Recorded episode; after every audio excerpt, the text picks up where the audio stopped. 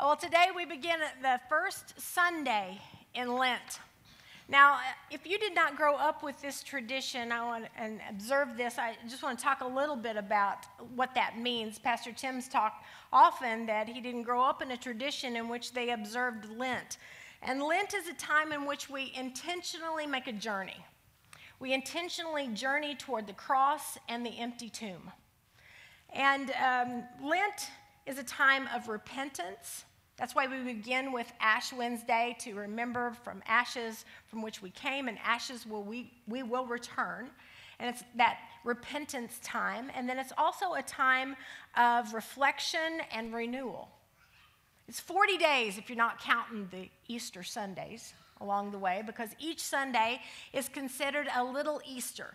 And so it's 40 day journey that uh, we observe that represents the time in between Jesus' baptism and when his earthly ministry began, and the time he spent in the wilderness being tempted by Satan.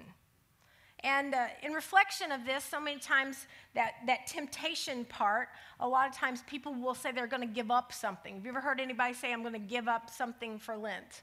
Well, that's in uh, the reflection of that time in the wilderness in which Jesus was tempted. And so a lot of times people will give up things that tempt them, like unhealthy foods or complaining or negative thoughts, anything like that that is a temptation for them. They will give that up for Lent in order to make space for God. Now, I've kind of explained Lent this way in the past. Say you're on a journey and uh, you're going to pick up your friend for this long car ride, this long journey that you're going to travel from here to there. And uh, so you've got the car filled, you've got your bags packed, you've got everything in the car, and you're going to pick up your friend, and you realize that the front seat is filled with junk. And you've got to make room for the friend, make space for the friend so that they can journey with you. Well, that's sort of like Lent. We've got to clear out the junk. We've got to make space for God so that God can fill it, that God can journey along with us in this time of repentance and reflection and renewal. You've also heard people say, Well, I'm going to take on something. You ever heard somebody say they're going to take on something for Lent? I try to do that as often as I can for, for Lent. And, and so you might take on a devotional time or a time of silence well, that's kind of hard for talkers like me, right? A time of silence, a time of fasting. I'm not the best faster in the world. I'm just really not. My daughter Laura, who was singing up here just a moment ago, said to me at the 8:30 service, "Nope, she's not." You know, so I've tried. I've done the Wesley fast before, which is Fridays. You wake up and you don't eat anything until three o'clock in the afternoon and then break the fast at that time. And that's a time of uh, renewal and repentance and reflection during that fasting time. But taking on something like a Lenten devotional that we're going to share out from Church of the Resurrection. Uh, we're in a share program with them, and they've written a beautiful Lenten devotional that we're going to send out to the congregation. And so you might want to take that on, and you might want to take on the prayer service that is every Wednesday night here in our chapel at 6 p.m. But to have this journey with God, to clear out the junk, to make space. Well, our staff worship team um, planned months ago to direct our attention to a series that we're going to entitle Overcoming. And um, this is a journey in which we will talk about the obstacles that we all encounter. Obstacles that are a part of our daily lives, like fear, rejection, temptation, maybe even shame. Uh, we need to remember, though, that the first step in overcoming is that we have to remember that we cannot overcome anything on our own. There's nothing that we can overcome on our own. We have to have the power of God to help us overcome any obstacle that we face. Pastor Sean's over at the Connection uh, preaching today, and he said something to me so powerful that I want to share it with you. Now, I never stand before you that I think I know it all, and I will tell you that um, so many times when I take the time to listen to our younger pastors, I learn something. And, and Sean said this to me this week. He said, The Holy Spirit's power thrives when human power dies. How powerful is that? The Holy Spirit's power thrives when human power dies.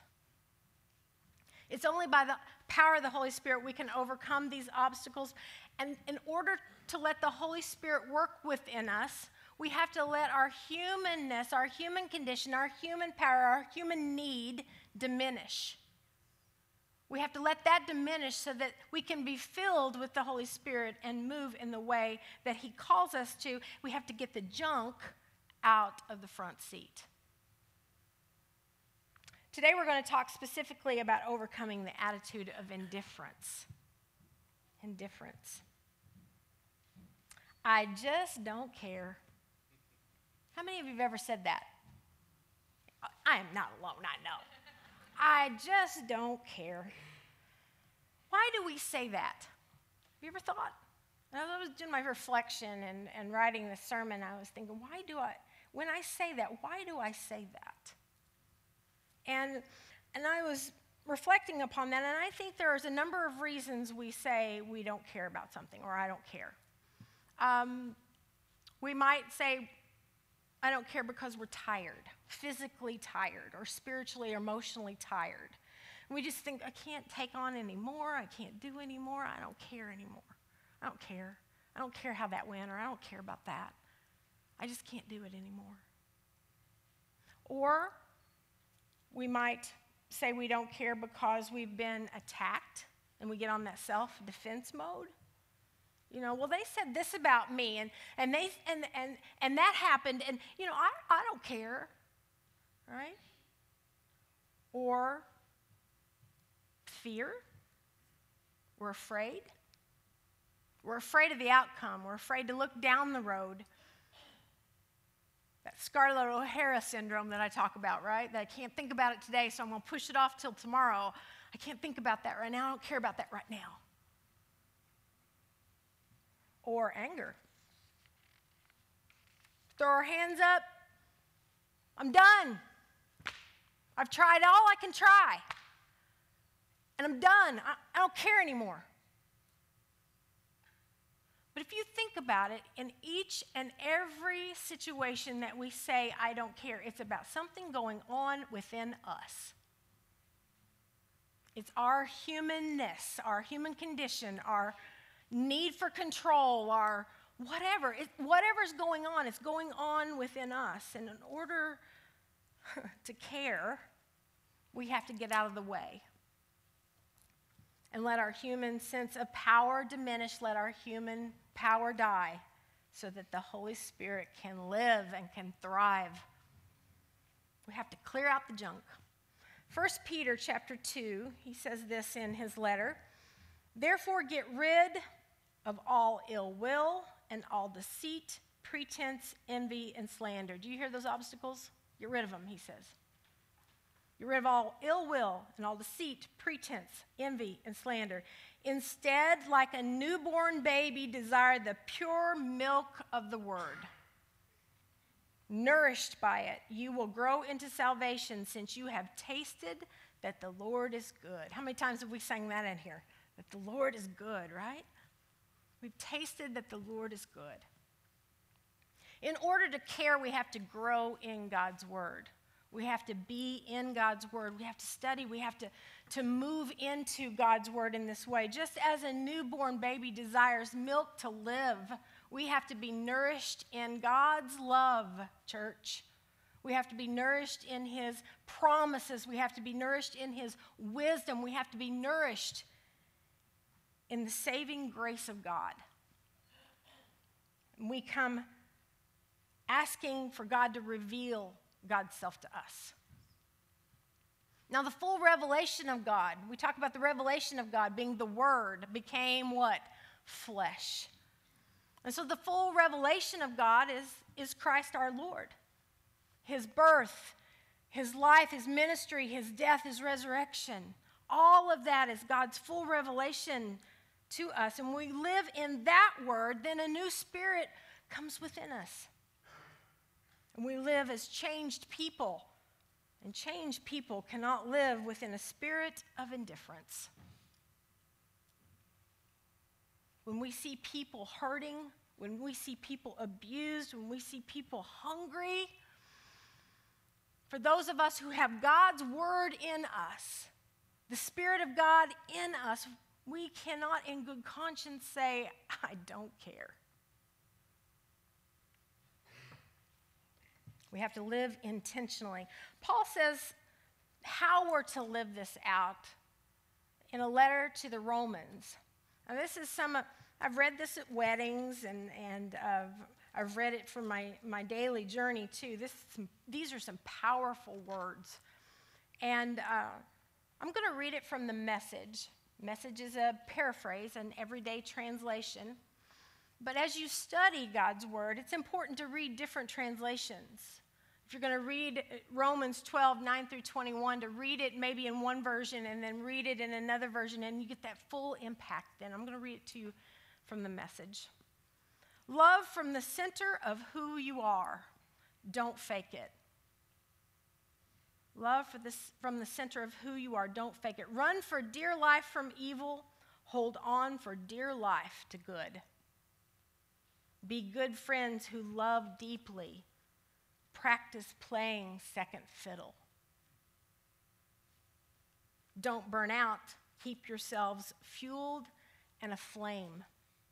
Be alert, servants of the master, cheerfully expecting, expectant. Don't quit in hard times, pray all the harder. Help needy Christians be inventive in hospitality. Bless your enemies. No cursing under your breath. Laugh with your happy friends when they're happy. Share tears when they're down. Get along with each other. Don't be stuck up. Eugene Peterson just puts it bluntly, doesn't he? Don't be stuck up.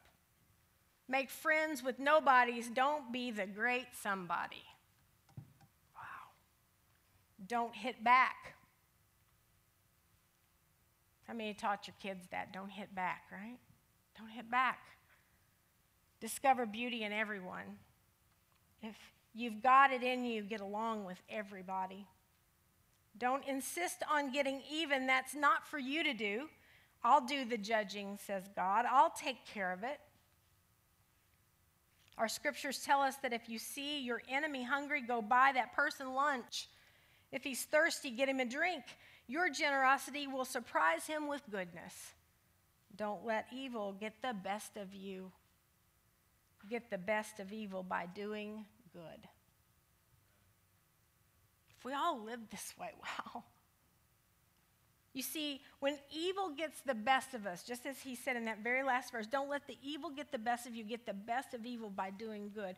When, when the evil gets the best of us, that's when we usually say those three words I don't care.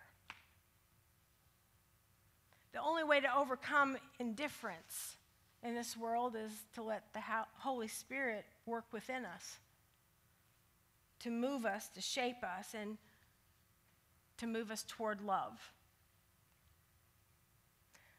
Love is the most powerful force in all the world. Okay, so I see a lot of parents in here and some grandparents. How many have seen the movie Frozen? Okay. What does Olaf say? He says there are some people worth melting for, right? Watch this clip.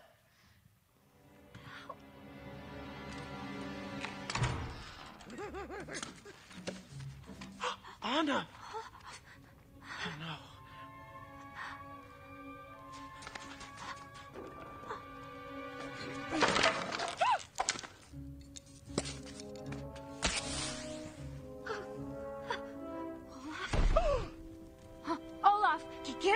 Away from there. This is heat. I love it. Ooh, but don't touch it.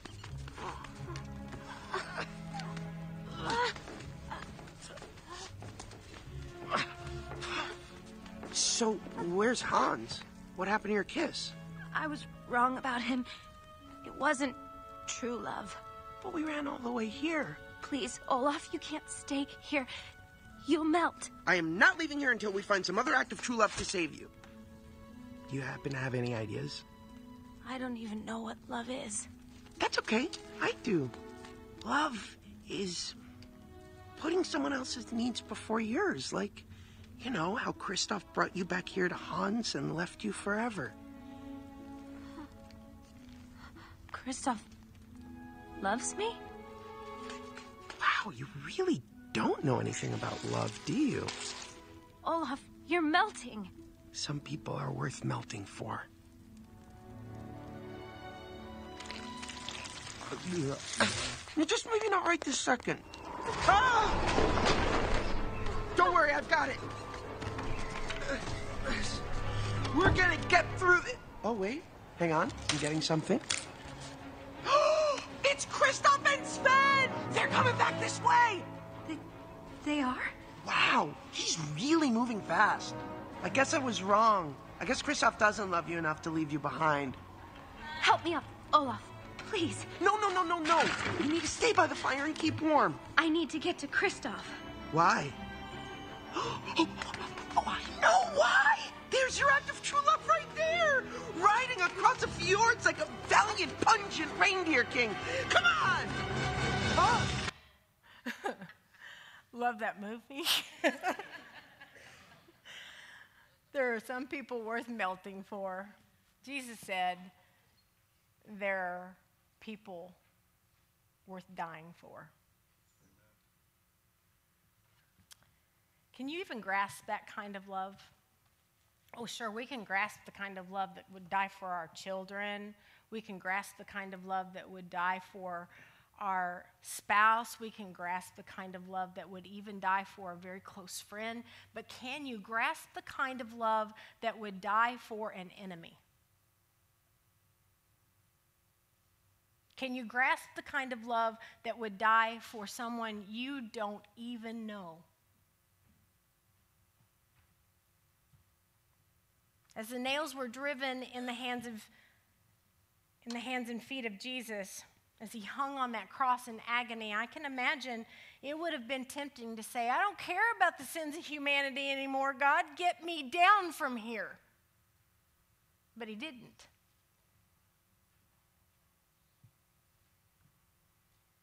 He didn't. His love was the most extravagant of all. It was for you, it was for me, it was for all people. God saw humanity at his worst on that hill on Golgotha, the place of the skull, it's called.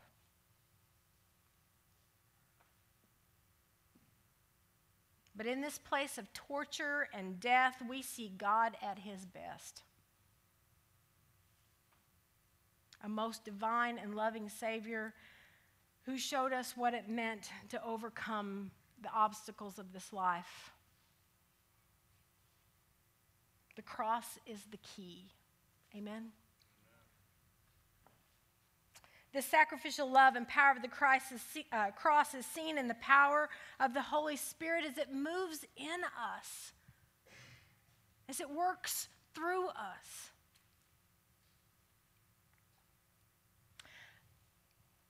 you know, sure, care sometimes makes mistakes, right? We can care too much, we think sometimes. We says the wrong thing sometimes when emotion takes over, sometimes care has the wrong timing. But care never gives up. Never gives up.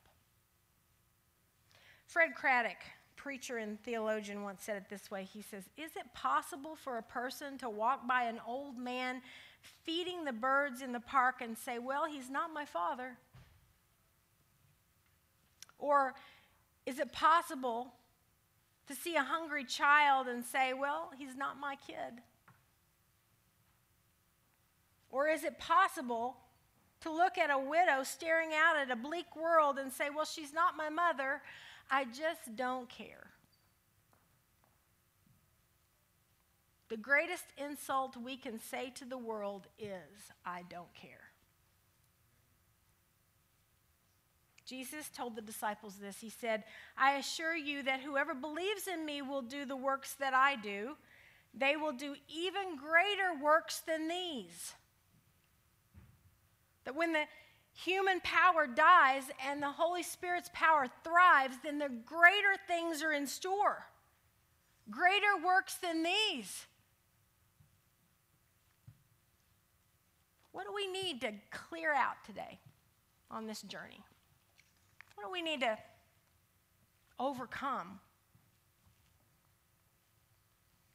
Maybe you've been so tired lately, hurt, frustrated, whatever it is, and you've heard those three words come out of your mouth I don't care.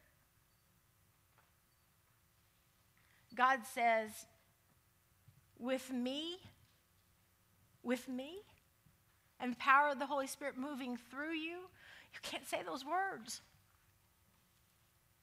They don't feel right. They feel yuck in our gut when we say those words. Because we cannot do it alone, right? So we ask God to come. Help us. I need you now, Jesus. I don't want to say I don't care. I want to. Help me overcome this. Because greater things are in store with you. A whole new journey awaits, friends, with God. A journey of extravagant love. A journey that practices playing second fiddle. A journey that loves from the center of who we are with no faking it. A journey that is not stuck up. A journey that says, God, I need you to help me overcome the evil of this world. I need you now. I invite the band to come up um, for our closing song, and as they as they come up, I, I just want to offer a prayer.